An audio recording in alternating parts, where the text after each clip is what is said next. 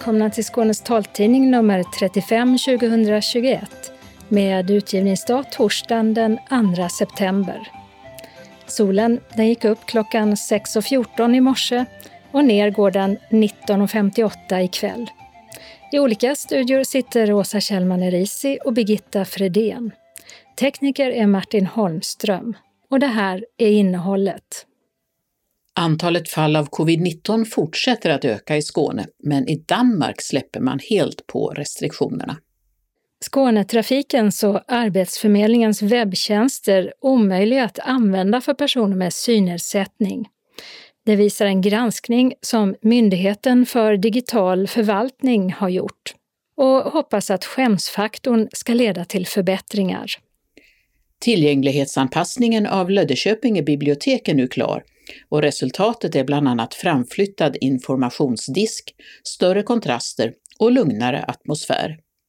Brons till tandemcyklisten Louise Jannering, första medaljen för de synskadade atleterna i Paralympics.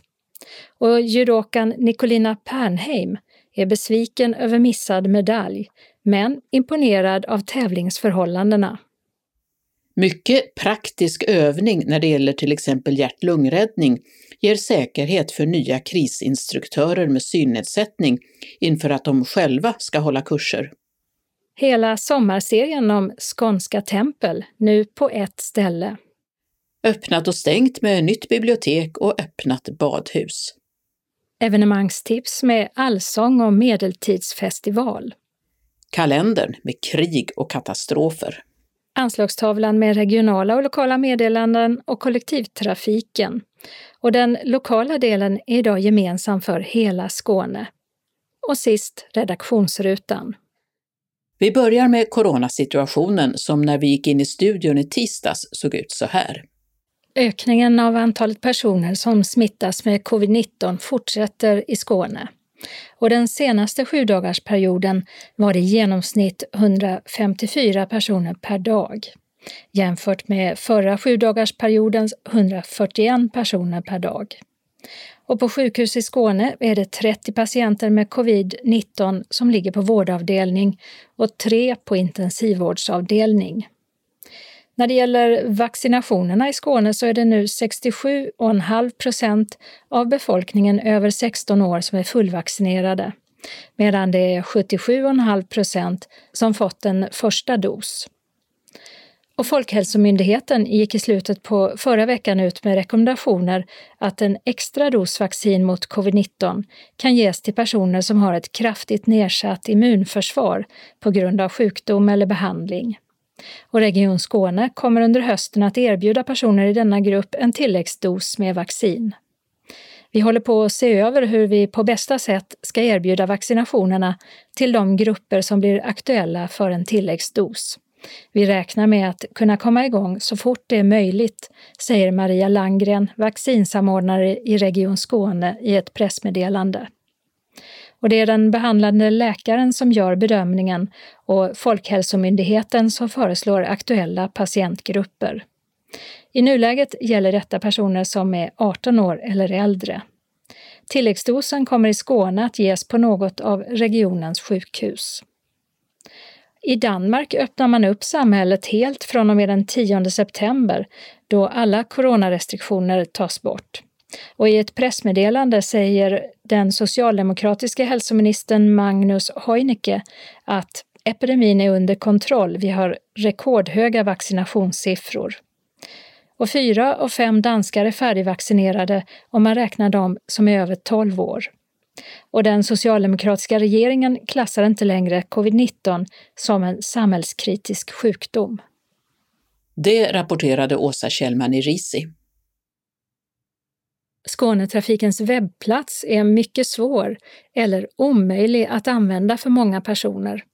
Det visar en granskning av webbplatser som DIGG, Myndigheten för digital förvaltning, nu publicerat. Skånetrafiken fick sämst betyg av de 15 webbplatser som hittills kontrollerats, sedan tillgänglighet blivit ett lagstadgat krav på offentliga webbplatser. Tommy Olsson är tillgänglighetsspecialist på DIGG. de har ju, de har ju e-tjänster på, på sin sida där man kan ja, boka biljetter, man kan läsa, söka i tidtabeller och sådana saker. Och eh, då kan det finnas då lite missar i, i hanteringen där som gör att det blir svårt att använda de funktionerna med ett hjälpmedel, till exempel en skärmläsare. Därför att man, man förmedlar inte information tillbaka till hjälpmedlet om vad som händer när, när sidan uppdateras som följd av att man har matat in saker. Och då blir den svår att använda för, för ett hjälpmedel. Och eh, det är ganska, den typen av problem påverkar de, de här värdena, mätvärdena ganska kraftigt. Så att eh, då, har man sådana system då så är det ju lätt att man får ett dåligt värde. En annan tjänst som fick väldigt lågt betyg det var ju Arbetsförmedlingen det är samma sak där. De har ju också stora komplicerade system med, mycket interaktivitet i. Ett problem som fanns på många sidor var att det var svårt att se vilket element på sidan som har tangentbordsfokus. Det vill säga att det är svårt att se vilken, vilken knapp eller länk man kommer att aktivera då när man trycker enter. Och det gör ju sidan väldigt svår att använda med tangentbordet och det kan ju utestänga väldigt många som inte kan använda en mus eller liknande. Då. Och som sagt, om man har ett återkommande fel som finns på många sidor och det här med fokusmarkering är ju typiskt sånt. Det kan också påverka det här mätvärdet negativt väldigt mycket. Arbetslösheten är hög bland personer med funktionsnedsättningar. Och att Arbetsförmedlingens webbplats inte är tillgänglig får konsekvenser för synskadades möjligheter att komma in på arbetsmarknaden, säger SRFs intressepolitiske chef Per Viktorsson. Ja, det, det, får ju konsekvenser att man får mycket svårare att söka jobb, man kan inte hitta dem, man kan inte fylla i sån här tidsrapportering som man är tvungen att göra om man är, är arbetslös och det blir väldigt svårt att hålla kontakter med arbetsförmedlarna för allting de sköter idag går ju via deras hemsida och man ska använda BankID och sådana saker. Så att det, det, gör ju att det blir, det blir egentligen omöjligt för en person med, med en allvarlig synskada att kommunicera med Arbetsförmedlingen och särskilt nu när man har lagt ner så många av lokalkontoren. Vi har ju hela tiden hävdat att man måste ha möjlighet att träffa en person och kunna ha kontakt med det. Men Arbetsförmedlingens inriktning går ju mot att allting ska ske via deras hemsida, de digitala lösningarna. Och det gör ju att vi blir helt uteslutna från detta och kan inte kan inte vara arbetssökande fullt ut och klara av detta. Och det innebär ju naturligtvis att, vi, att man hamnar i arbetslöshet men också får problem att få ersättning och sådana saker. Enhetschef Emma Ardbo Jonard på Arbetsförmedlingen säger att myndigheten anser att tillgänglighet är viktigt och att man kontinuerligt arbetar med att förbättra de brister som finns i webbtjänsterna. Men det är ett, ett långsiktigt arbete. Så att vi, vårt kontinuerliga arbete vi, det, det, det tar, har tagit längre tid, och det, men det är, det är ett kontinuerligt arbete vi har och som pågår. Ni har ju vetat om den här lagstiftningen sedan 2016 eh, då EU-reglerna mm. infördes. Så är det. Och, och, och, det vi ser nu är att dels har vi ju brister som vi själva är medvetna om. Vi har också utöver det, vi har ju ett antal produkter som vi har integrerat i vår webbplats. Och där finns det också till viss del brister och där behöver vi ha en dialog eh, bland annat när det gäller vår upplösningstjänst då, som berör personer med en synnedsättning. Men här behöver vi ha dialoger med eh, våra externa leverantörer om hur vi ska kunna säkerställa att eh, tillgänglighetsbehoven eh, finns för alla våra användare. Så att det är, vår målsättning är att utifrån då arbetet som sker att vi ska nå den här godkända nivån fram till årsskiftet. Du tror att ni på ett halvår då ska kunna ordna det som ni inte har ordnat på de senaste fem åren? Om vi ser det till utifrån de åtgärder och de, de, den granskning som DIGG har gjort. Dels då där vi, de brister där som vi har identifierat och som vi själva har skapat. Och de ser vi kommer vara åtgärdade tidigare än årsskiftet. Men sen har vi också som jag nämnde då en dialog med våra externa leverantörer kring de eh, där vi har integrerade produkter i webbplatsen och där kan det ta lite längre tid. Men sen samtidigt med det sagt så är det här ett oerhört stort område som gäller allt innehåll och all, all eh, information och även då våra digitala tjänster på webbplatsen. Så att eh, det är ett, ett utmanande område men som vi arbetar kontinuerligt med. Jag har pratat med Synskadades riksförbund som säger att er webbtjänst är omöjlig att använda. Man kan inte söka jobb och man kan inte få arbetslöshetsersättning heller eftersom man inte kan utnyttja tjänsterna. Och det känns naturligtvis eh, väldigt beklagligt att höra om det är den upplevelsen som finns. Vi arbetar ju med för att det ska vara naturligtvis användbart för alla. Så att eh, bland annat har vi ju specialister hos oss som själva använder skärmläsare som testar våra tjänster. Men det är klart att allting kanske då inte har testats fullt ut av våra specialister utan det är ju någonting som vi jobbar löpande med. Men det är ju naturligtvis beklagligt att höra om det, den upplevelsen. Sen har ju vi en, får vi ha en dialog. Du säger att det är deras upplevelse, men du menar att det inte är ett faktum då, utan det är deras upplevelse? Nej, nej det är naturligtvis deras, det faktumet som, det som du hör. Det, det, absolut, det är klart att så är det den, eh, den faktan så, så är det ju det konstaterat den gruppen. När Myndigheten för digital förvaltning granskar en webbplats får den en resultatsiffra, ett index, som ska vara så lågt som möjligt. För att en webbplats ska vara godkänd, grön, får resultatsiffran inte överstiga 9. Ligger den mellan 10 och 79 är webbplatsen gul, alltså svår att använda för många grupper, och över 80 hamnar den på rött som innebär mycket svår eller omöjlig. Skånetrafikens resultat blev 148 och Arbetsförmedlingen fick 109. Försäkringskassan hamnade på gult med resultatsiffran 42. Men eh, DIGG hade inte räknat med några godkända resultat vid den här första granskningen, säger Tommy Olsson. Första granskningsresultatet var då ungefär som förväntat.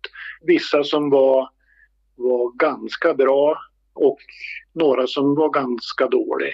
Och att det var ungefär som förväntat också att, att stora aktörer med stora resurser hade generellt sett kanske bättre resultat än, än de mindre. Men det, ja, det har ju varit variationer där också. Men nu så finns det två myndigheter som har helt okej okay hemsidor som har gjort om dem efter er granskning. Ja, precis. Och det är ju det är jätteroligt. Liksom. Och det är ju då ja, Folkhälsomyndigheten och krisinformation.se som eh, eh, efter att vi hade granskat dem då och haft dialog med dem så har de åtgärdat de brister som vi har påpekat och som du säger, de är ju nu på har så, så låga otillgänglighetspoäng nu så att de, de räknas faktiskt som, som helt godkänd. Och det är ju jättekul och fantastiskt dessutom att de har haft möjlighet att att göra det då med tanke på att de har haft så mycket annat att fokusera på under covid-pandemin.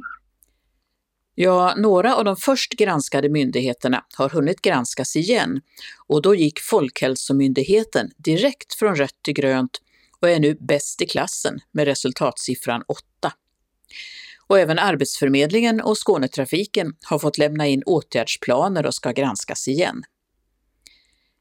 Myndigheten för digitalisering publicerar resultaten av de granskningar de gjort sedan förra hösten av flera skäl, säger Tommy Olsson. Dels för att vi vill visa eh, vad vi håller på med, att, digg, att vi har den här övervakningen, att vi håller koll på svensk offentlig sektor och att, att alla kan, kan, kan bli kontrollerad. Men också då för att eh, dels visa upp de som gör det bra och även kanske då hoppas att de som kommer lite längre ner i listan då ska skämmas lite grann och anstränga sig lite mer för att få bättre resultat och bättre tillgänglighet. Ni tror att det här att skammen är en drivkraft? Ja, vi tror det. Det är ju lite förhoppningsvis lite genant då för en framförallt för en statlig myndighet kanske då att, att få ett dåligt resultat ja, att man inte är tillgänglig för, för, för personer med funktionsnedsättning som, som man ju då faktiskt då, eh, många gånger är till för att, att stödja. Men Per Viktorsson på SRF tvivlar på att den så kallade skämsfaktorn skulle påverka Arbetsförmedlingen. Ja, det är ju det man kan undra med Arbetsförmedlingen. Det har ju varit mycket negativt om Arbetsförmedlingen de senaste åren så att jag vet inte, de, de verkar ganska eh, okänsliga för det tycker jag. Så att det är därför man inte tror på några förbättringar för att man ser dem. Man skulle tycka att de borde ta det här på största allvar men de verkar väldigt okänsliga för den här typen av kritik även i media. Så det, det verkar inte beröra dem alls då, tyvärr. Det, vi, vi får se först om det blir något resultat av detta, om detta verkligen påverkar dem eller om det bara kommer att passera förbi också. Passerar kritiken bara förbi? Eller tycker Arbetsförmedlingen att det dåliga resultatet är pinsamt? Emma Ardbo Jonad tvekar. Jag skulle... Jag, vi, vår ambition, vi har naturligtvis en ambition att alla ska kunna använda vår webbplats och våra tjänster.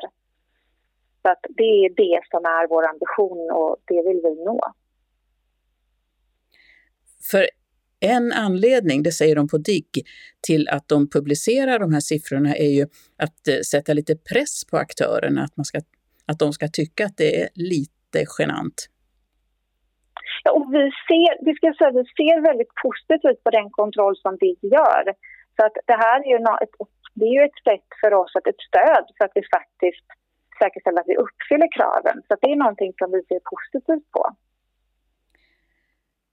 Du tror alltså att eh, vid årsskiftet så ska en eh, person med synnedsättning både kunna söka jobb och söka arbetslöshetsersättning via er tjänst? Och jag, jag ska säga att jag, jag, vårt arbete som sker, sker, sker ju löpande. Sen kan jag inte för specifika tjänster eller så, så vågar jag inte uttala mig. Det är ett löpande arbete, jag vågar inte uttala mig om det eh, idag. Men Skånetrafiken då? Hur reagerar de på att de var sämst i den här granskningen? Vi har fått en skriftlig kommentar från informationsavdelningen som säger citat Skånetrafiken har i dialog med DIGG kommit fram till att den 30 november 2021 ska Skånetrafikens hemsida vara tillgänglighetsanpassad. Behövs det längre tid ska Skånetrafiken återkoppla i början av oktober. Anledningen till detta datum är att vi på Skånetrafiken just nu håller på att byta ut vår tjänsteplattform, inplanerad i september, och därefter planeras migrering, oktober. På detta vis har Skånetrafiken undvikit ett kostsamt dubbelarbete. Slut på citatet av kommentaren från Skånetrafiken. Vi hörde Tommy Olsson, tillgänglighetsspecialist på Myndigheten för digital förvaltning. Per Viktorsson, intressepolitisk chef på SRF och Emma Adbo Jonard, enhetschef på Arbetsförmedlingen. Reporter var Birgitta Fredén. Stärkta bibliotek kallar Kulturrådet en satsning där de delar ut medel för tillgänglighetsanpassning till verksamheter i hela Sverige. Löddeköpinge bibliotek i Kävlinge kommun fick beviljat ett bidrag på 800 000 kronor och har använt pengarna till att göra om i lokalerna utifrån principen om universell design. Det vill säga att allt utformas så att det ska vara tillgängligt för så många som möjligt på en gång. Det blev en omfattande renovering och omgörning som nu är klar och Skånes taltidning åkte dit för att kolla in resultatet. Elisabeth Nordander, som också brukar vara talbokstipsare, tog emot och visade runt. Det första man möts av det är vår informationsdisk Eh, tidigare var man tvungen att gå in lite grann i rummet. Det var en eh, grej som handlade om att man skulle vara hjälp till självhjälp. Så att man skulle möta utlåningsmaskinen först innan man bad oss om hjälp. Men när vi undersökte hur det skulle kunna bli bättre för egentligen inte bara folk med funktionsnedsättningar utan alla eh, så kom vi fram till att det var allra bäst att eh, man möts av eh, människor. Att man möts av personalen som jobbar här. Biblioteket har funnits inne i Lödde centrum sedan detta invigdes för drygt 50 år sedan. Och det består av ett enda stort öppet rum som har delats in i olika avdelningar. Nu har det alltså gjorts om för första gången på väldigt många år Och ambitionen har varit att tillgänglighetsanpassa med så många funktionsnedsättningar som möjligt i åtanke. En åtgärd har exempelvis varit att rensa bland skyltar och annat som fanns uppsatt tidigare. Så att endast det absolut nödvändiga finns kvar. Tidigare så var det väldigt mycket intryck och vi har verkligen gjort vårt bästa för att skala ner alla intryck så att det ska bli en lugn eh, atmosfär. Och också så att man vet att den informationen man ser är faktiskt nödvändig. Vi kan göra så att vi går bort lite och tittar runt här. Nu gick vi en liten bit här. Ja precis, nu är vi i småbarnsavdelningen. Ehm, så här har vi pekböcker och vi har ett, eh, ehm, en liten trappa där man kan sitta eh, när vi snart kommer kunna komma igång med sagoläsningar och filmvisningar och så vidare sen. Eh, och där man också kan skärma av med ett tygskynke så att det blir lite mer ljudisolerat här. Det har vi inte haft tidigare utan tidigare har man suttit och haft sagoläsning nästan precis i ingången där det har sprungit folk och det har ja, ljudet eh, färdats liksom hela vägen. Vi har ett ganska litet bibliotek. Vi är ju bara ett stort rum på bottenplan. Eh, så att eh, det här skapar lite ett rum i rummet. Och på vilket sätt eh, ingår det då i själva tillgänglighetskonceptet, eller om man ska säga, att ni har gjort så här? Ja, alltså det hjälper ju jättemycket för koncentrationen om man kan skärma av. och för ljuddämpande också såklart. Kan du berätta lite om bakgrunden till det här? Kom det sig att ni bestämde er för att göra den här förändringen för att få biblioteket mer tillgängligt? Ja, alltså vi som jobbade här märkte ju själva att det inte var tillgängligt för alla. Och när man på en arbetsplats börjar märka det själv fast man jobbar där, då börjar det verkligen bli dags att ta tag i det. För att då går man till och med förbi den här hemmablindheten som man får när man jobbar på ställe. Eh, vi hade inte gjort om biblioteket på väldigt länge. Eh, det var möbler från flera årtionden nästan. Och eftersom det var så många olika möbler som hade kommit till under tiden och information som byggs på eh, Ja, då blev ju intrycket väldigt splittrat och väldigt svårt att veta vart man skulle fokusera. Men när du säger tillgängligt för alla, vad betyder det då?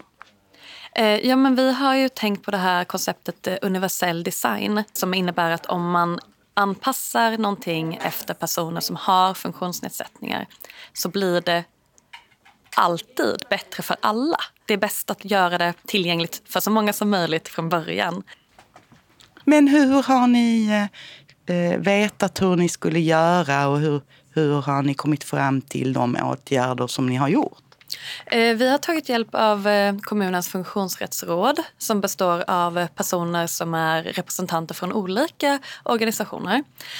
Och sen så har vi också tagit hjälp av Begripsam som jobbar med att göra såna här inventeringar. De består av personer med funktionsnedsättningar och de gör olika undersökningar och inventeringar av väldigt ofta bibliotek faktiskt det de sa då, eh, Funktionsrättsrådet och Begripsam, mm. hur valde ni vilka av de sakerna som de sa så att säga som ni skulle ta till er och åtgärda? Ja, alltså det vi valde att ta till oss det var ju helt enkelt det som var möjligt för oss att åtgärda. Det här rådet då, Funktionsrättsrådet, eh, finns det någon med synnedsättning i det? Mm. Vi pratade med två personer med eh, synnedsättning. Vad, vad kom de med för synpunkter? Jo, men då var det dels det här med eh, kontrasterna. Eh, att eh, tidigare så hade vi beigea väggar, träfärgade hyllor, ljusträ och sen så det här beigea golvet. Och att det blir ingen kontrast. Man ser inte var någonting börjar och någonting slutar. Eh, och så punktbelysning eh, fick vi också. Eh, och det här med att eh, mötas av personal tidigt. För att eh, han som hjälpte oss som är blind, han sa att som, som en blind person så undrar jag, vem ser mig? Och då ska inte han behöva fundera över det längre än nödvändigt, tyckte vi. Finns det något ställe som just är gjort med tanke på personer med synnedsättning? Har ni någon sån plats här? Det har vi. Absolut, vi kan gå bort och kolla på det.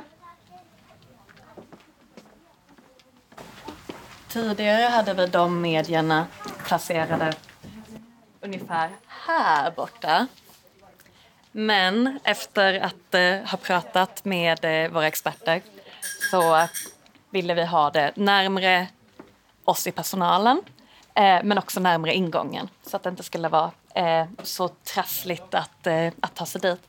Så nu är vi i en liten U-formation av hyllor kan man säga där vi har placerat medier eh, där vi tror att de som söker efter de här medierna kanske också vill ha eh, uppmärksamhet från personalen så att vi snabbt ska kunna märka om det är någon här som behöver någon guidning. Så tidigare var det längst in i, i den bortre väggen av det här stora rummet som utgör biblioteket. Och nu är det kanske ja, en meter eller en och en halv från eh, informationsdisken som är precis i ingången. Precis. Eh, vi tyckte att de här medierna ska inte vara svåra att hitta. Och vad är det för någonting då? Här har vi en talboksspelare där man kan lyssna på dagstidningen. Eh, och vi har eh, på CD som man kan låna hem. Sen har vi också böcker med stor stil. Men ni har inte hunnit få feedback än, liksom konkret från personerna i det här funktionsrättsrådet? De har inte hunnit vara här än? Eh, nej, det, det är inte så många som har hunnit vara här än. Vi har en, en person som, eller två personer som var här som har hunnit komma och liksom se det. Och de var jättenöjda. De andra har i princip fått, fått veta vad det är vi har kunnat ta fasta på. Eh, vilket ju var det, mest, det absolut mesta vi kunde. Hur skulle du beskriva färgskalan som ni har? Har den förändrats? Ja, vi lyssnade ju på, på de personerna som var här och inventerade biblioteket. Och en sak som kom fram då är, är hur viktigt det är att det kontrasterar väggar, hyllor och golv om man har en synnedsättning. Så att nu har vi eh, väggar i blekt grönt. Vi har hyllor i vitt och sen golven som var tvungna att vara kvar som de var är i en slags beige spräcklig färg. Men vi har också sänkt höjden på våra bokhyllor för att det ska bli lättare att eh, nå både översta och faktiskt eh, understa hyllan har kommit upp en liten bit. Så att det blir eh, inte bara lättare för personer att nå utan det blir också en bättre arbetsmiljö för oss som jobbar här. Vi kan kolla här borta mm. vid, vid fönstren så har vi eh, satt eh, arbetsplatser där det är, eh, eller förhoppningsvis är lugnast i biblioteket. Eh, det hade vi inte tidigare. Om någon ville komma här och eh, plugga eller sitta i lugn och ro, då var man tvungen att sitta tillsammans vid ett bord. Eh, sen har vi eh, hyllbelysning på de högsta hyllorna. De högsta hyllorna har vi bara in vid väggen. Och möbler och så är ju stoppade. Har ni tänkt någonting med det? Att det, det är liksom stoppade, lite mjuka möbler? Ja, tanken är ju då att det ska vara ljudabsorberande i så hög mån som möjligt. Det som kan ha en ljudabsorberande funktion ska gärna ha det också. Har biblioteket varit stängt under tiden som den här processen har pågått? Två veckor var det stängt. Men det har fungerat att liksom göra om samtidigt som ni ändå har besökare här då? Ja, alltså det, det har fungerat eh, jättebra. Eh, men vi har ju gjort, gjort det här under väldigt speciella omständigheter, det får man ju komma ihåg. Det var ju under en tid som vi inte hade jättemycket besökare för att folk rekommenderades att stanna hemma. Vi hade eh, på ett sätt tur i oturen där att vi hade det här jättestora projektet att göra och genomföra när väldigt mycket annat av det vi ville göra inte gick att eh, utföra. För att själva processen hade startat redan innan så att pandemin hade inte börjat när ni började processen så att säga. Nej precis, vi hade ingen aning om att eh, det skulle hända. Så att, eh, hade det inte blivit en pandemi hade vi varit överhopade av arbete under tiden. Eh, men det här med att ni kunde söka medel, var det det som gjorde att ni ville göra det här? Eller var det här tankar ni hade haft innan och så upptäckte ni att det gick att söka medel? Det var tankar som vi hade haft. Men eh, när de då införde den här möjligheten att söka pengar så såg vi chansen att eh, nu kommer vi kunna, kanske kunna göra det här om eh, vi får det beviljat. Och det fick vi. Hur är det, är det ni alla som jobbar på biblioteket i Löddeköping eller har ni varit en projektgrupp eller vilka är det som har jobbat med det här eh, från bibliotekets sida? Eh, vi, har, vi i arbetsgruppen på det här biblioteket har alla varit inblandade i detta. Och det kändes jätte, jättevärdefullt att vi kunde genomföra det tillsammans så att alla kände att det här är, det här är vårt bibliotek nu. I och med att vi alla har varit med och bestämt vad de olika avdelningarna ska innehålla och hur de ska vara uppbyggda så tycker jag att den logiska ordningen i biblioteket är mycket, mycket mer självklar nu än vad den var tidigare. Och det är mera översiktligt i biblioteket så att det är lättare att eh, fånga upp någon som man märker behöver hjälp. Vad är din viktigaste lärdom eller erfarenhet av det här? Att man alltid ska prata med dem man, eh, man vill göra någonting med eller för. Det, man kan gissa mycket, men det blir alltid bättre att prata. Det sa Elisabeth Nordlander på Löddeköpinge bibliotek. Reporter var Gunilla Kracht. De synskadade atleterna i Paralympics har nu erövrat sin första medalj, ett brons. Det var tandemcyklisten Louise Jannering som tillsammans med sin pilot Anna Svärdström kom på tredje plats i tempoloppet på landsväg på tisdagsmorgonen svensk tid. Men de båda har ytterligare en chans i linjeloppet som avgörs på fredag. För övriga fyra deltagare har det varit nära, nära, men ingen fullträff. Judokan Nicolina Pernheim förlorade två matcher och är besviken på resultatet, men nöjd med förutsättningarna för judotävlingarna. I stort så skulle jag säga att det var, det var bra. Förutsättningarna var bra det var väldigt bra förhållanden. Jag är jättenöjd med liksom tränings, ja, men alla träningsförhållandena. Vi tränade på ett väldigt bra ställe. Fick egen hall hela tiden. Transporterna funkar hur bra som helst. Bra mat både i byn och, och på tävlings, tävlingsarenan var liksom varm mat. Och, ja, du vet, allt det där runt omkring funkade hur smidigt som helst. Och man förstår ju att de är vana vid just judotävlingar för jag har förstått att vi var ju den idrotten det funkade bäst för. Allt det där runt omkring. Och det, det är jag jättetacksam för att jag fick uppleva. Kändes det speciellt att vara i judons hemland? Ja, det är klart det gjorde. Det är liksom den första judoklubben i världen. Jigoro Kano, han som grundade judon, det är hans hemmaklubb. Liksom. När vi pratar om judoklubbar här är det ofta ett rum, men detta är ju två sjuvåningshus.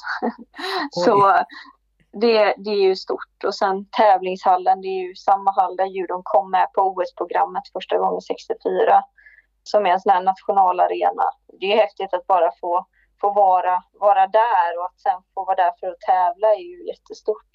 Så jag menar tävlingshallen, vi hade ju, de hade garanterat temperaturen i hallen och det, det var alldeles lagom. Och, ja, väldigt bra förhållanden rent allmänt liksom. Så det var kul på det sättet. Men eh, tävlingarna då? Ja, nej men jag... Vad ska man säga? Jag hade väl den sämsta tänkbara lottningen. som Ställdes mot världsettan första matchen. Men jag tog ju... Jag kastade henne. Jag tog poäng på henne.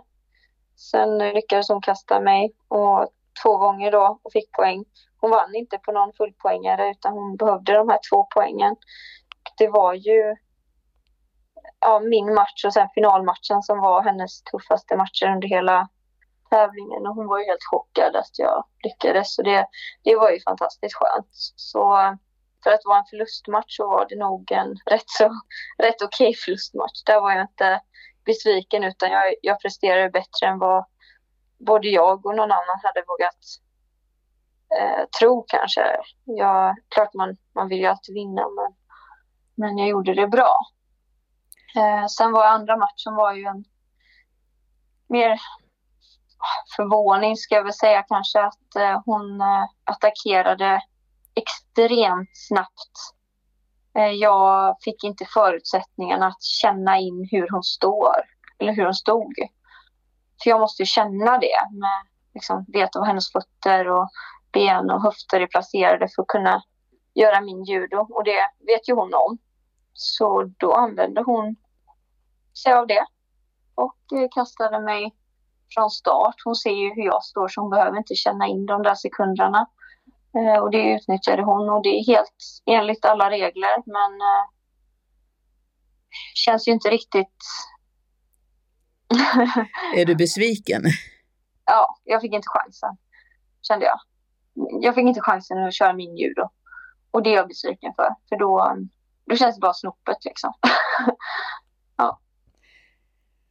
Och det är klart jag är besviken. Jag åkte ju dit för att ta den där medaljen och så lyckades jag inte med det. Och det är klart att det var sjukt jobbigt. Nicolina Pernheim tar nu två månaders ledighet från judon för att fundera på om hon ska fortsätta satsningen inför Paralympics i Paris om tre år. Något som talar för det är att hennes envetna kamp för att helt blinda ska få tävla i en egen klass och inte råka ut för det hon gjorde i sin andra match i Tokyo. Att den kampen lett till att reglerna ändras.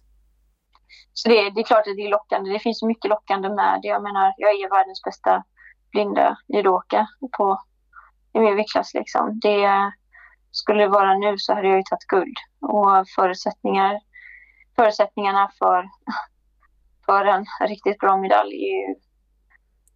Ja, alltså det är bra förutsättningar för det om jag orkar och har råd, ärligt talat, att fortsätta så här. Jag har hållit på länge, så det, det är mycket som ska stämma för att, för att man ska orka med en ny satsning, liksom, eller kunna göra en ny satsning. Även om chanserna för medalj är större än någonsin. Men jag är jätteglad att det blir en ändring. Jag menar, jag har kämpat för detta sedan 2007. Så jag är jätteglad att det äntligen blir av. Och vi har ju många yngre, både barn och ungdomar i Sverige som, som, eh, ja, men, som är blinda och håller på med judo. Och eh, de har ju helt andra förutsättningar än vad jag hade när jag var deras ålder. Att faktiskt ja, men, kunna satsa på, på judon och har, har liksom realistiska chanser kanske till eh, att ta den där medaljen. Så det är jätteglad att det faktiskt blir en förändring och ja, hoppas att det kan, kan hjälpa många och det tror jag att det kommer göra. Bland friidrottarna, alla längdhoppare, fick Victoria Karlsson den bästa placeringen. Hon blev sexa med ett hopp på 4,55 en placering bättre än i Rio för fem år sedan. De två andra längdhopparna, Tobias Jonsson och Olof Ryberg, gick båda till final. Paralympics-debutanten Olof Ryberg klarade 6,25 och en åttonde plats. Tobias Jonsson hade hoppats på medalj i sitt tredje Paralympics. Längsta hoppet på 6,50 räckte dock bara till en sjunde placering. Och bronsmedaljören Louise Jannering har alltså ännu inte tävlat färdigt. Linjeloppet på landsväg återstår. Men Louise Jannering tävlar ju också i velodromcykling. I tusenmetersloppet i velodromen kom hon och piloten Jenny Eliasson på tionde plats. På 3000 meter kom paret på nionde plats men det räckte inte till final. En synskadad judoka, japanen Aramitsu Kitasono, kom inte ens till start. Han blev nämligen påkörd av en självkörande buss inne i byn där Paralympics-deltagarna bor. Det är fordonstillverkaren Toyota, en av sponsorerna av Paralympics, som visar upp självkörande bussar i skytteltrafik på området. Mannen blev påkörd på ett övergångsställe där bussen hade stannat automatiskt. Men de två ansvariga på bussen tryckte på startknappen igen eftersom de antog att mannen hade upptäckt bussen. Kitasono blev inte allvarligt skadad fysiskt. Enligt sin tränare var han mest besviken över att inte kunna tävla. Toyota bad om ursäkt och tog de självkörande bussarna ur trafik ett tag. Nu har de satts in igen, men med ansvariga på bussen som tar över mera av körningen. Bussens varningssignaler ska också vara mera högljudda, skriver sajten Euronews. Olyckan visar att det ännu inte är realistiskt att använda självkörande fordon i trafik, säger Toyotas högste chef Akio Toyoda till The Guardian. Det första misstänkta dopningsfallet under Paralympics drabbade cykelsporten. Synskadade polacken Marcin Polak är avstängd under utredningen och kan förlora den bronsmedalj han tog i 4000 meter individuellt förföljelselopp. Enligt Internationella cykelförbundet handlar det om epodopning, det vill säga en form av bloddopning som ökar antalet röda blodkroppar och därmed syretillförseln till musklerna, något som ökar uthålligheten. Reporter var Birgitta Fredén. Vi har tidigare berättat om att de första tio synskadade krisinstruktörerna har utbildats. Nu är de färdiga att själva lära ut hemberedskap, första hjälpen och brandkunskap.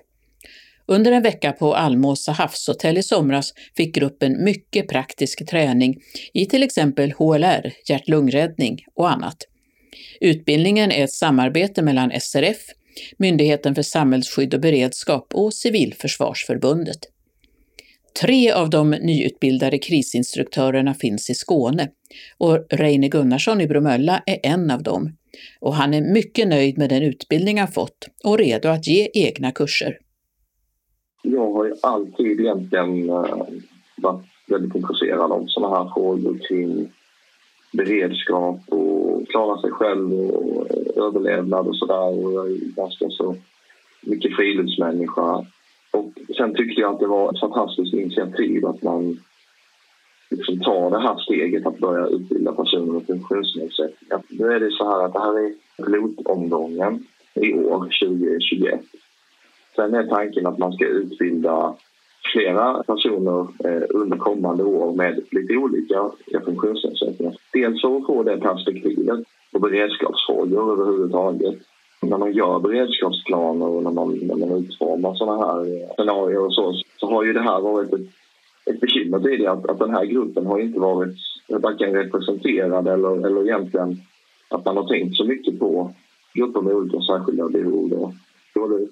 Det gjorde mig väldigt glad när jag fick höra att det här var på gång. Så att jag, det, var, det var en självklarhet för mig att söka.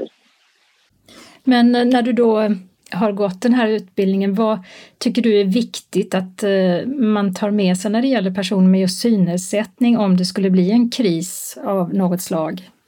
Dels har vi det här större perspektivet, liksom hela samhällsperspektivet. Men att, att man behöver så att säga tänka lite extra när man gör evakueringsplaner, när man gör eh, sådana här planer för hur man ska så se eh, personer med resurser, till exempel om vattenförsörjningen upphör att fungera eller elförsörjningen och sådär. Att det kanske inte räcker att bara tala om att vi, vi kör ut med bilar på det och det torget eller, eller sådär utan man kanske behöver hitta andra lösningar till just de personerna. Man, man behöver veta vilka de är. Man behöver hitta framförallt, som är jätteviktigt, också metoder att informera personer som har olika funktionsnedsättningar. Så, så det är många delar i det, men, men, men, det är ju definitivt så att det här är någonting som behöver funderas mycket på och, eh, och göra specifika, en hel del speciella lösningar för de här grupperna. Under våren så har det varit några träffar för de blivande krisinstruktörerna och nu i sommar en hel vecka på Almåsa havshotell som avslutning. Och Reine Gunnarsson, som är gravt synskadad, uppskattar att det har varit så mycket praktik där han verkligen om och om igen har fått testa hur man gör i olika situationer. Det vi gjorde lite mer konkret under utbildningen var ju att vi, vi då gick igenom allt ifrån så att säga, hemberedskap som man kallar det för, alltså helt enkelt hur klarar jag mig i hemmet i händelse av kris och då är inte tanken bara att vi ska veta det utan det var inte bara, det var inte bara en vanlig kurs i handracing utan det var också vi blev utbildade instruktörer i det här för att vi skulle kunna lära ut det här till andra från vårt perspektiv då. Och det var väldigt spännande. Det var allt ifrån att kunna både själv hantera och lära andra hantera olika matlagningsvarianter med eh, spritkök och, och liknande och olika lösningar för att kunna laga mat och förvara mat och så vidare. Alltså, det var ju liksom en del. Nästa del då var ju allmän brandkunskap som ju var väldigt mycket information kring förebyggande arbete. För vad ska man göra för att brandbränder inte ska inträffa och vad gör man om ändå inträffar? Sen hade vi då den största delen då, eh, kan man säga rent praktiskt i alla fall, som var första hjälpen och HLR. Där vi jobbade med hjärt och lungräddning, jobbade med hjärtstartare väldigt mycket. Och vi jobbade med, även med första förband och eh, lägga tryckförband och sådär. Så det, det övade vi väldigt mycket på. Hur känns det att kunna de här sakerna nu som till exempel HLR och har gått igenom så mycket om eh, bränder och så vidare? Alltså det känns ju helt fantastiskt. Jag, jag har ju gått HLR-utbildningar ett par gånger tidigare men, men då har det varit mer generella HLR-utbildningar. Det här var ju mycket, mycket, mycket mer ingående, mycket mer tid för övning och verkligen öva, öva, öva. Så att det känns som att det sitter där. Liksom jag vet hur man, hur man utför hjärt och lungräddning, jag vet hur man lägger ett tryckförband, jag vet hur man... Ja, sådär. Det sitter liksom på ett annat sätt i, i muskelminnet nu. Ja, men det känns ju helt fantastiskt att kunna vara behjälplig. För det är inte så att bara för att det finns kanske seende personer omkring en när, när någonting inträffar så är det inte säkert att de har den utbildningen. Då, då får man ju vara den som ingriper. Och vi pratade mycket om det, hur man gör för att man närmar sig personer, hur man, vad man kan ta för hjälp av, av till exempel 112 när man ska utföra det här. Och så. så det var väldigt ingående det var väldigt, och det känns fantastiskt att ha den kunskapen. Och det material som användes under kursträffarna har också försetts med punktskrift och storstil av SRF Riks för att bli tillgängligt för synskadade. Och Reine Gunnarsson, som tillsammans med de andra som deltog i utbildningen nu är certifierade instruktörer inom Civilförsvarsförbundet, han väntar bara på att materialet som han behöver för att kunna hålla egna kurser ska komma så att han kan sätta igång. Och det betyder att vi får själva hålla kurser i hemberedskap, i inomhusmiljö, i hemberedskap i utomhusmiljö, hjärt och lungräddning och eh, säkrare seniorer har vi en del som heter och en del som heter Tryggare tillsammans med barn. Dels så kan jag ju bli inbokad instruktör på en vanlig inom parentes utbildning inom Civilförsvarsförbundet. Men sen är också vår tanke, som vi pratade väldigt mycket om, det var just att, att, att kunna förmedla den här vidare kunskapen till funktionshinderorganisationer, till myndigheter och, och så vidare som jobbar med personer med funktionsnedsättning det går ju helt enkelt nu att, att boka in oss för utbildningar. De som kan göra det, det är ju det är organisationer, eh, föreningar, det är eh, grupper av privatpersoner och det är även privata företag. Men när det gäller företag så kostar det då pengar. Men för föreningar och privatpersoner så är det gratis att få den här utbildningen. Och hittills har Reine Gunnarsson varit i kontakt med ett antal föreningar som han själv är aktiv i. Och han ska ta kontakt med skolor, men också med Bromölla kommun. Alltså en sak som jag kommer att göra, det är att ta kontakt med kommunen kring beredskapen. Hur hanterar för vi är ett gäng personer i kommunen som har olika funktionsnedsättningar. Och då är första frågan att men har ni tänkt på det här? Finns det någon beredskap för att hantera det här? Och, och är det någonting ni vill ha min hjälp med att, att göra en sån beredskapsplan? Så det är ett erbjudande jag kommer att ge kommunen också. Hemma hos dig själv efter du har gått den här utbildningen, hur ser det ut med beredskapen? Vi fick faktiskt poängsätta vår hemberedskap. Det var bland det första vi gjorde när vi kom ut dit i Almåsa.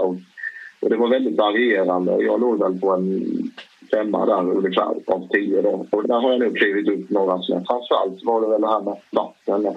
Vi var väl ganska bra på, på mat, konserver och, och så vidare. Men däremot att ha vatten är ju någonting som man lätt glömmer. Och, och det är ju något som vi har numera ett par dunkar liksom, eh, stående. Och sen så har jag sett över lite grann första balk och sådär. Den kanske ligger på 7-8 nu eh, istället. Förhoppningsvis så ska den bli ännu bättre. Och tror du att det blir ett uppsving nu då för eh, hur man tänker eh, om det skulle bli en kris och i beredskapsplaner och så? Kommer man att tänka mer på att alla inte har samma förutsättningar att ta sig till olika ställen och så vidare? Ja, det är jag helt övertygad om. Och vi, vi, vi har väl en, någon sorts pakt, alla vi tio som gick den här utbildningen, att se till att det minsann ska bli så att vi, att vi verkligen ska vara på eh, alla myndigheter, både lokalt och regionalt på riksplanet kring just att, att medvetandegöra. Så att jag är helt övertygad om att det här kommer att bli mer uppmärksammat. Och MSB har skjutit till pengar för att utbilda ytterligare tio krisinstruktörer med synnedsättning under hösten, berättar Reine Gunnarsson som intervjuades av Åsa Kjellman i RISI. För den som missade något avsnitt av vår sommarserie eller helt enkelt vill lyssna på dem igen, så finns nu alla inslag samlade på vår hemsida. Temat för årets serie var Skånska tempel. Vi besökte heliga hus runt om i Skåne, till exempel ett thaibuddhistiskt tempel utanför Eslöv och en synagoga i Malmö. Dessutom tittade vi på målningar från 1100-talet i en kyrka utanför Ystad och besökte en avkristnad kyrka. Vi gjorde också ett besök i den stora moskén i Malmö, bland annat. Adressen till sidan med alla serier, även tidigare sommarserier och Träna hemma-serien med mera finns på skanestaltidning.se serier. Öppnat och stängt. I Södra Sandby har det nya biblioteket öppnat. Den nya adressen är passande nog Biblioteksgränden 2. Officiell invigning av biblioteket blir det först den 18 september. I Simrishamn har en familjecentral öppnat i Capios lokaler på närsjukhuset med adress Sjukhusvägen 1 för blivande föräldrar och familjer med barn upp till sex år. Öppen förskola, stöd och utbildning under graviditeten och mödravård är något av det som erbjuds. I Trelleborg har badhuset öppnat igen efter att ha varit stängt i tio månader. I Malmö har den veganska restaurangen Rau öppnat på David Halls torg 3, vägg i vägg med systerrestaurangen Köket Lu. Rau serverar vietnamesisk-kinesisk mat lagad i buddhistisk anda. I Malmö har eldkrogen Aster öppnat på Jagaregatan 6 i Varvstaden. Eldkrog innebär att maten lagas antingen i vedugn eller över öppen eld. I Bunkeflostrand har sushi-restaurangen Okidoki öppnat på Klagshamnsvägen 40. Fokus ligger på takeaway. I Lund har Lindex-butiken granne med Lunda falafel på Stora Södergatan stängt. Men Lindex butiker på Klostergatan och Nova i Lund finns kvar som tidigare. I Kristianstad har heminredningsbutiken Ilva öppnat butik på Herluf Trolles väg 27. Öppettiderna är klockan 10 till 19 på vardagar och 10 till 18 lördagar och söndagar. I Bara öppnar Café Smörgan på Torggatan 28 den 3 september.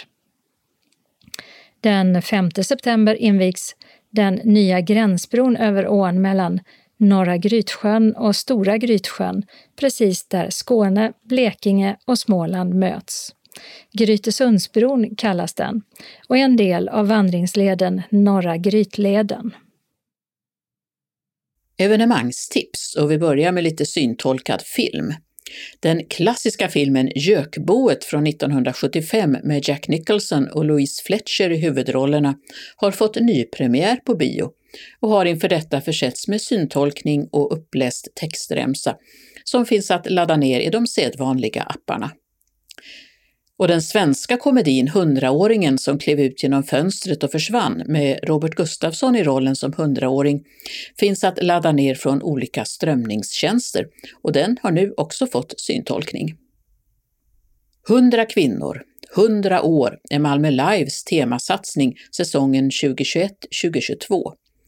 Den inleds fredagen den 3 september med en dubbelkonsert med verk av Lina Nyberg, Minna Wörlander och Tanja Naranjo.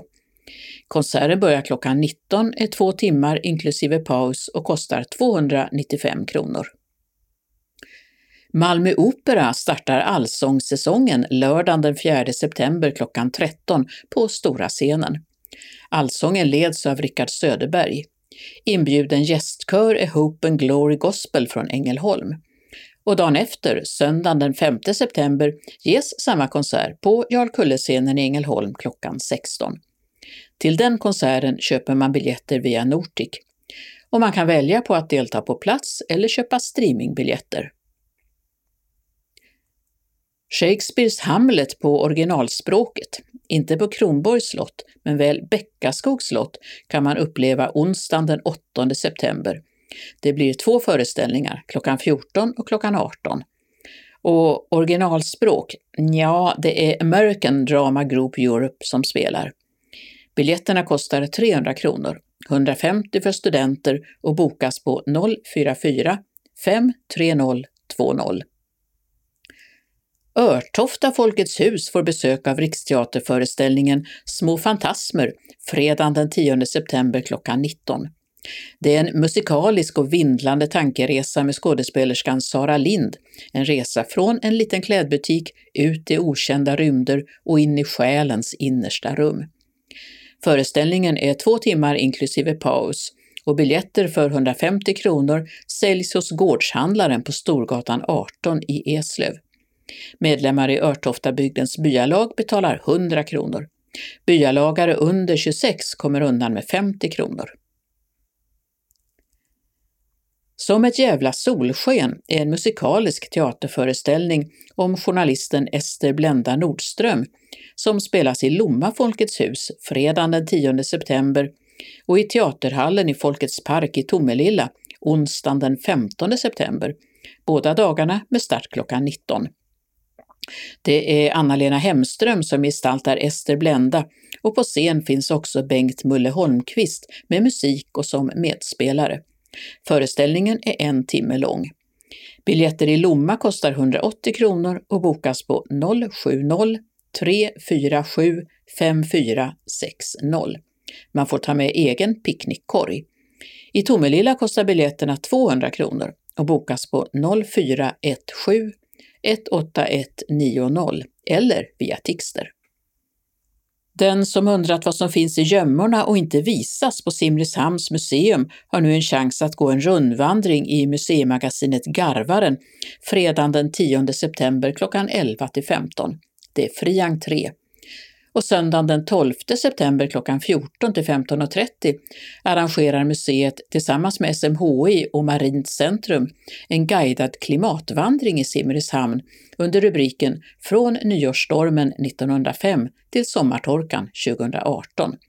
Pris 100 kronor, barn gratis. För båda arrangemangen gäller att det är begränsat antal platser så föranmälan krävs till osterlens.museum simrishamn.se. Hela helgen den 10-12 september firas Kulturarvsdagen, i år med temat Kulturarv för alla. Mängder med arrangemang ordnas runt om i Skåne. I parken vid Norra Vrams prästgård på Åstorpsvägen 10 i Billesholm arrangeras till exempel en medeltidsfestival lördagen den 11 september klockan 13 till 16 med anledning av att Billesholm fyller 450 år. I Arkelstorp håller Oppmannavånga hembygdsförening torpet Månsas på Västerviksvägen öppet klockan 13 till 16 på lördagen med föreläsningar och visningar av hur dagsverkstorparna hade det. Regionmuseets biolog Åsa Jakobsson visar vilka kulturväxter man kan hitta kring ett torp med start klockan 15. I Ballingstorp blir det visning och utställning om svampar i folktron klockan 13 och rådgivning om ängsskötseln klockan 14 söndagen den 12 september. Adressen är Ballingstorpsvägen 224 i Färlöv. På Fredriksdals museer och trädgårdar i Helsingborg visas ullhantverk klockan 10 till 16 och berättas om de anrika äppelsorter som bevaras för framtiden klockan 10 till 17 i fruktträdgården. Detta söndagen den 12. Flera arrangemang kan man hitta på Riksantikvarieämbetets hemsida raa.se. Malmö Opera åker på turné i höst med Det går an, en operaföreställning som bygger på Carl Jonas Love Almqvists roman om Sara och Albert som träffas på en båtresa från Stockholm till Lidköping. Romanen blev en skandal eftersom den sågs som ett angrepp på äktenskapet. Sara vill inte ge upp sin frihet för att bli Alberts fru. Sara Widerbeck spelas av Magdalena Risberg och Albert av Rickard Hamrin. Turnépremiär blir det i Forum Örkelljunga lördagen den 11 september klockan 19.00. Biljetter för 200 kronor via Tixter. Den 14 september ges föreställningen på Lunds stadsteater klockan 19 och den 1 oktober i Kulturhuset Trycket i Södra Sandby klockan 19. Ticketmaster och Visit Lund har biljetter. Ravinen i Båstad är nästa turnéstopp tisdagen den 5 oktober klockan 19. Biljetter för 300 kronor säljs av Ticketmaster och Båstads bokhandel. På alla spelställen ger Riksteaterns scenpass rabatt på biljettpriset. Biljetter har släppts till några arrangemang på Malmö Arena 2022. Rockmusikalen Jesus Christ Superstar med Peter Jöback som Jesus och Ola Salo som Judas spelas på Malmö Arena den 18 och 19 februari och biljetterna kostar mellan 595 och 1155 kronor. Efterfrågan på biljetter blev så stor att man redan satt in en extra föreställning den 20 februari. Tåströms De som skiner-turné 2022 kommer till arenan fredagen den 20 maj. Biljetterna kostar mellan 530 och 695 kronor. Ticketmaster säljer. Biljettinformation.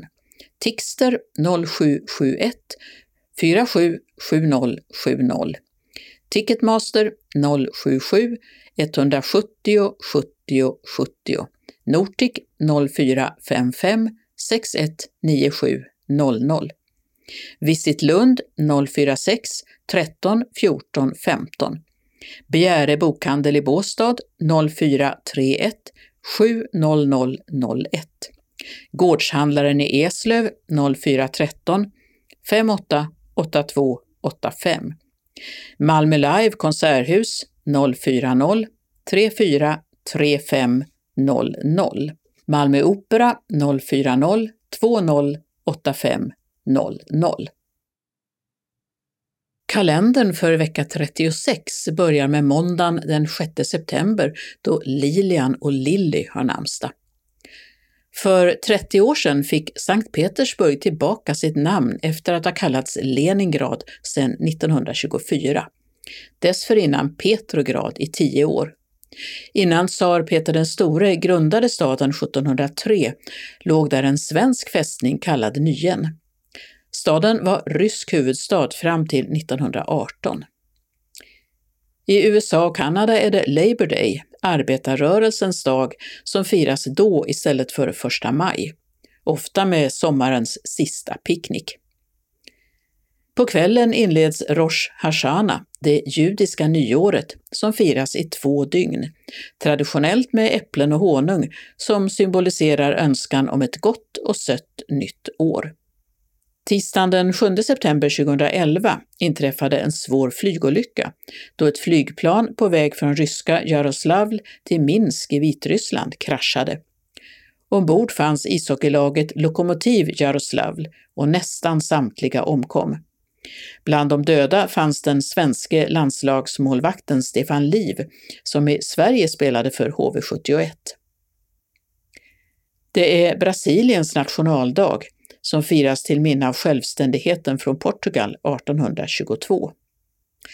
Chrissy Hind, frontfigur i rockgruppen The Pretenders, fyller 70 år. Kevin och Roy har namnsdag.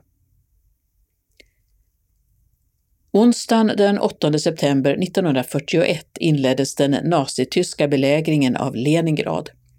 Hitlers mål var att fullständigt utplåna staden. Akut livsmedelsbrist och svår vinterkyla ledde till att tusentals Leningradbor dog av svält och sjukdomar. Totalt beräknas en miljon av stadens tre miljoner invånare ha omkommit under den 900 dagar långa belägringen.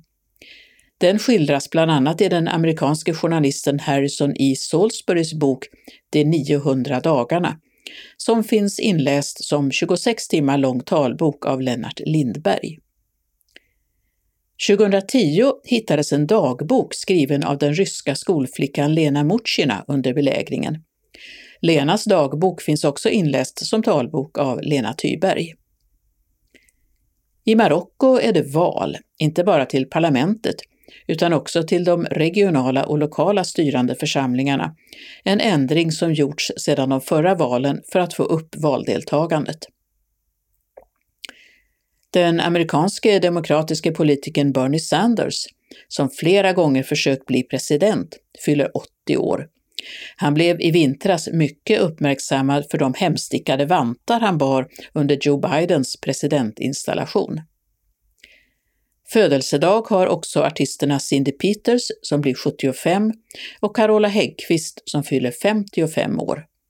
Alma och Hulda har namnsdag och det är den internationella läskunnighetsdagen. Torsdagen den 9 september gratulerar vi Anita och Annette. För 50 år sedan gjorde 1200 av de cirka 2200 intagna i Attica-fängelset i New York uppror mot förhållandena i fängelset. Upproret pågick i fyra dagar och slutade med 43 döda, 10 anställda och 33 fångar. De intagna fick igenom en del av sina krav, men förhållandena försämrades återigen under de tuffare tag mot brottslighet som inleddes i USA under 80 och 90-talen. Fredagen den 10 september är det Tord och Turid som har namnsdag. Världshälsoorganisationen har utsett denna dag till den internationella suicidpreventiva dagen. Lördagen den 11 september är det 20 år sedan 11 september eller 9-11 som man säger i den engelskspråkiga världen. Fyra amerikanska passagerarplan kapades. Två flögs in i World Trade Centers tvillingtorn på Manhattan i New York. Ett flögs in i det amerikanska försvarshögkvarteret Pentagon i Washington och det fjärde kraschade på en åker i Pennsylvania. Nära 3 000 personer omkom i attackerna som utfördes av islamistiska al-Qaida. Ledaren Osama bin Laden nekade först, men i en video som sändes av tv-kanalen Al Jazeera 2004 tog han på sig ansvaret. Attacken ledde till att USA en månad senare invaderade Afghanistan, som antogs ha stöttat och skyddat al-Qaida och bin Laden, ett krig som pågått ända till nu. 11 september 2011, på tioårsdagen, invigdes ett minnesmärke på Manhattan där World Trade Center-tornen stått. Det består av två hål, stora som husens grunder, med räcken runt om med vattenfall och där namnen på samtliga omkomna i attackerna finns ingraverade. Den internationella världsnaturfonden, World Wide Fund for Nature som den heter idag, fyller 60 år. Den svenska stiftelsen Världsnaturfonden är 50 år, något som uppmärksammades genom en tv-gala häromveckan. Geologins dag firas för att öka kunskaperna om geovetenskaperna. Den koptiska kyrkan firar nyår, Nairus. Dagny och Helny har namnsdag. Det är 50 år sedan den sovjetiske premiärministern Nikita Chrusjtjov avled. Söndagen den 12 september har Åsa och Åslög namnsdag. Skådespelaren Josefin Bornebusch fyller 40 år. Det är mor och farföräldrarnas dag och det är kulturarvsdagen med aktiviteter hela helgen. Den regionala anslagstavlan börjar vi med ett meddelande från Serviceresor. Från och med den 13 september så förlänger Serviceresor öppettiderna i kundtjänsten. Helgfri måndag till fredag så går det att kontakta Serviceresor via telefon, mejl eller chatt från klockan 8 till klockan 20. Om man förlänger sina öppettider för att bättre kunna möta sina kunder och skapa bättre tillgänglighet och trygghet och försäkra sig om att kunderna har möjlighet att förmedla sina synpunkter, vilket är viktigt för att de ska kunna vidareutveckla verksamheten. Telefonnummer till Serviceresors kundtjänst är 0771 77 44 33. Mail kundtjänstserviceresor skanetrafiken.se. Vi har också ett referat om en utflykt till Hallongården. SRF Malmö Svedala hade bjudit medlemmarna till ett besök på Hallongården i Trelleborg den 13 augusti. Glädjen var stor bland deltagarna, framför allt för att åter träffas i en trevlig och välordnad utflykt. Under lunchen berättade Kerstin, delägare av Hallongården, om företaget förr och nu. Sen fanns möjligheter att handla i gårdens butik. Och det fina vädret förhöjde upplevelsen, så nödvändigt efter alla dessa månader av restriktioner. Snart kommer flera roliga aktiviteter. Vi träffas då med den behövliga distansen. Vid tangenterna Anna Silva. Den lokala anslagstavlan är idag gemensam för hela Skåne. Och vi börjar med ett meddelande från Synskadades förening Kristianstad-Bromölla som inbjuder sina medlemmar till kamratträff i Östermalmskyrkans lilla sal, Lasarettsboulevarden 6 och det är onsdagen den 15 september klockan 14 till 16.30. Claes-Göran Dahlqvist kommer att berätta om biodling för oss. Och som vanligt fikar vi tillsammans. Anmäl deltagande till Tina på telefon 070-635 4114 och senast onsdagen den 8 september. Välkomna till ett intressant föredrag. SRF Kristianstad-Bromölla har också ett meddelande om vattengymnastik. Varje fredag klockan 12 till 13 i CSKs varmvattenbassäng med start den 17 september till den 3 december. Max antal är 12 personer och det kostar 300 kronor per termin som betalas in på bankgiro 899-9245.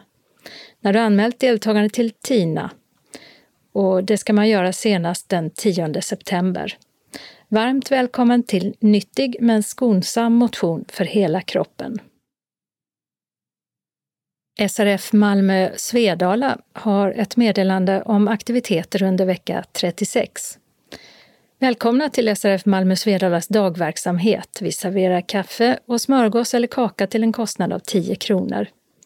Vi vill att alla anmäler sig till kansliet, telefon 040 25 05 40 om man tänker komma på någon av dagaktiviteterna.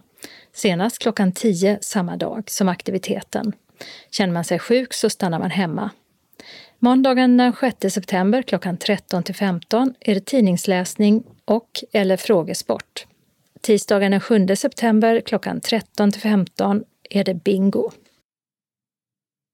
SRF Västra Skåne har ett meddelande om månadsmöte.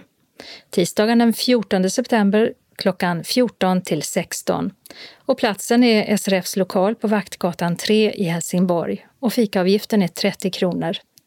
Det blir vanliga mötesförhandlingar. Styrelsen vill ta upp styrelseersättningar inför budgetarbetet 2022. Ett besök av Björn Samuelsson, ICAP, för demonstration av läskamera är planerat till mötet. Sista anmälningsdag är måndagen den 13 september klockan 12 till kansliet på telefon 042 15 83 93 eller mejl srf.monica telia.com och meddela vid anmälan om du vill stå på fast lista och endast behöva meddela om du inte kommer.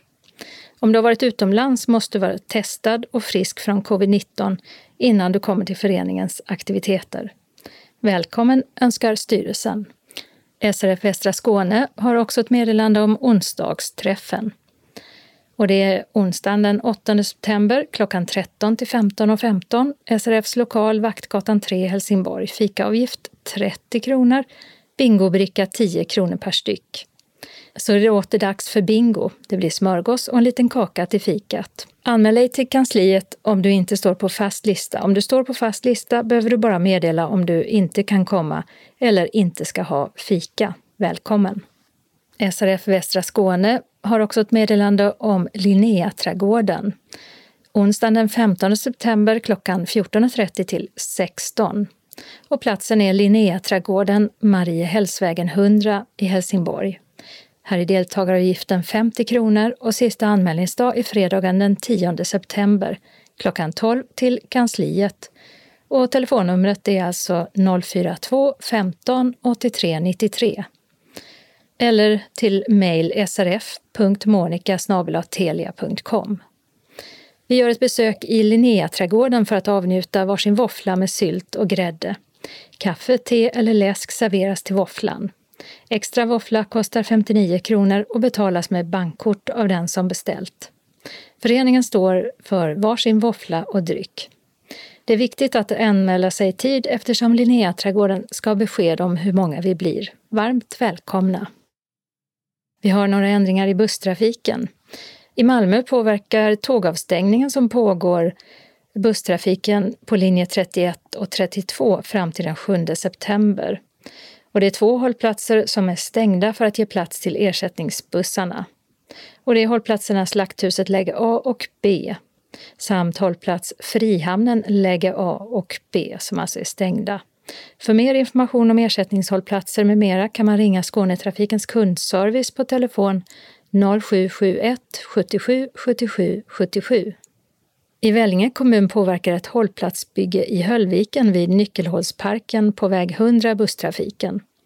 En del av Norra Lillvägen mellan Falsterbovägen och väg 100 stängs och bussarna får en ny tillfällig körväg som berör passagerarna på linje 100 och 300 och detta innebär att hållplats Höllvikstrand läge B i riktning mot Malmö stängs. Och man hänvisar till en tillfällig hållplats på Falsterbovägen cirka 80 meter österut kallad Höllvikstrand läge Y. Och så här kommer det att vara fram till den 8 oktober klockan 15. Vi har en ändring som gäller busslinje 520 i Åstorps kommun och Västra vägen där ett arbete med att lägga bredband påverkar framkomligheten fram till den 29 oktober klockan 16. Hållplats som påverkas är Sporthallen läge A och B som stängs och resenärerna hänvisas till hållplatserna Åstorp station läge A mot Åstorp och läge B mot Helsingborg, cirka 500 meter söderut och Björnekulla läge A mot Åstorp och läge B mot Helsingborg, cirka 900 meter österut. I Lund påverkar ett VA-arbete busstrafiken för flera linjer på Tulehemsvägen. För linje 3 gäller att hållplats Linnégården, läge A, stängs. Hänvisning till hållplats Tulehem, läge A. På Hjalmar Gullbergs väg. Även linje 6 stängs, hållplats Linnégården, läge A. Hänvisning till hållplats Tulehemsvägen, läge A. På Tulehemsvägen och hållplats Sommarlovsvägen, läge B, stängs. Hänvisning till hållplats Storskolevägen läge B på Sandbyvägen. För linje 155 gäller att hållplats Linnégården läge A stängs. Hänvisning till hållplats Sommarlovsvägen läge B och hållplats Linnégården läge X cirka 100 meter söderut på Sandbyvägen. Hållplats Tulehem läge A stängs. Hänvisning till hållplats Sommarlovsvägen läge B samt hållplats Linnégården läge X. Hållplats Vipelyckan läge A stängs. Hänvisning till hållplats Jupitergatan läge B cirka 400 meter västerut. Hållplats Gastelyckan V läge B på Dalbyvägen. För linje 159 gäller också att hållplats Linnégården läge A stängs. Hänvisning till hållplats Blåtungavägen läge A på Vikingavägen. Hållplats Tullehemsvägen, läge A, stängs. Hänvisning till hållplats Blåtungavägen, läge A. På Vikingavägen eller till Universitetssjukhuset där byte kan ske till linje 6 som fortfarande angör hållplats Tullehemsvägen. Hållplats Bläckhornsvägen, läge A, stängs. Hänvisning till hållplats Blåtungavägen på Vikingavägen eller till Universitetssjukhuset där man kan byta till linje 6 som alltså fortfarande angör hållplats Bläckhornsvägen. Hållplats Fagottgränden läge B stängs, hänvisning till hållplats Blåtungavägen på Vikingavägen eller till Universitetssjukhuset där byte kan ske till linje 6, som fortfarande angör hållplats Fagottgränden. Hållplats Motorvägsbron läge A stängs, hänvisning till hållplats Universitetssjukhuset där man kan byta till linje 6, som fortfarande angör hållplats Motorvägsbron. Hållplats Sparta, läge B, stängs. Hänvisning till hållplats Professorsgatan, där byte kan ske till linje 7 som fortfarande angör hållplats Sparta. Hållplats Tunavägen, läge A, stängs. Hänvisning till hållplats Professorsgatan, där byte kan ske till linje 7 som fortfarande angör hållplats Tunavägen. Och så här kommer det att vara fram till den 24 september klockan 16. Och det var allt för Skånes taltidning för denna gång. Nästa nummer kommer ut torsdagen den 9 september. Skånes taltidning ges ut av Region Skånes psykiatri och habiliteringsförvaltning. Ansvarig utgivare är Martin Holmström. Postadress Jörgen Ankersgatan 12, 211 45 Malmö. Telefon 040-673 09 70. E-post Skanes taltidning snabela skane.se och hemsida skanestaltidning.se. Vi hörs igen. Hej då!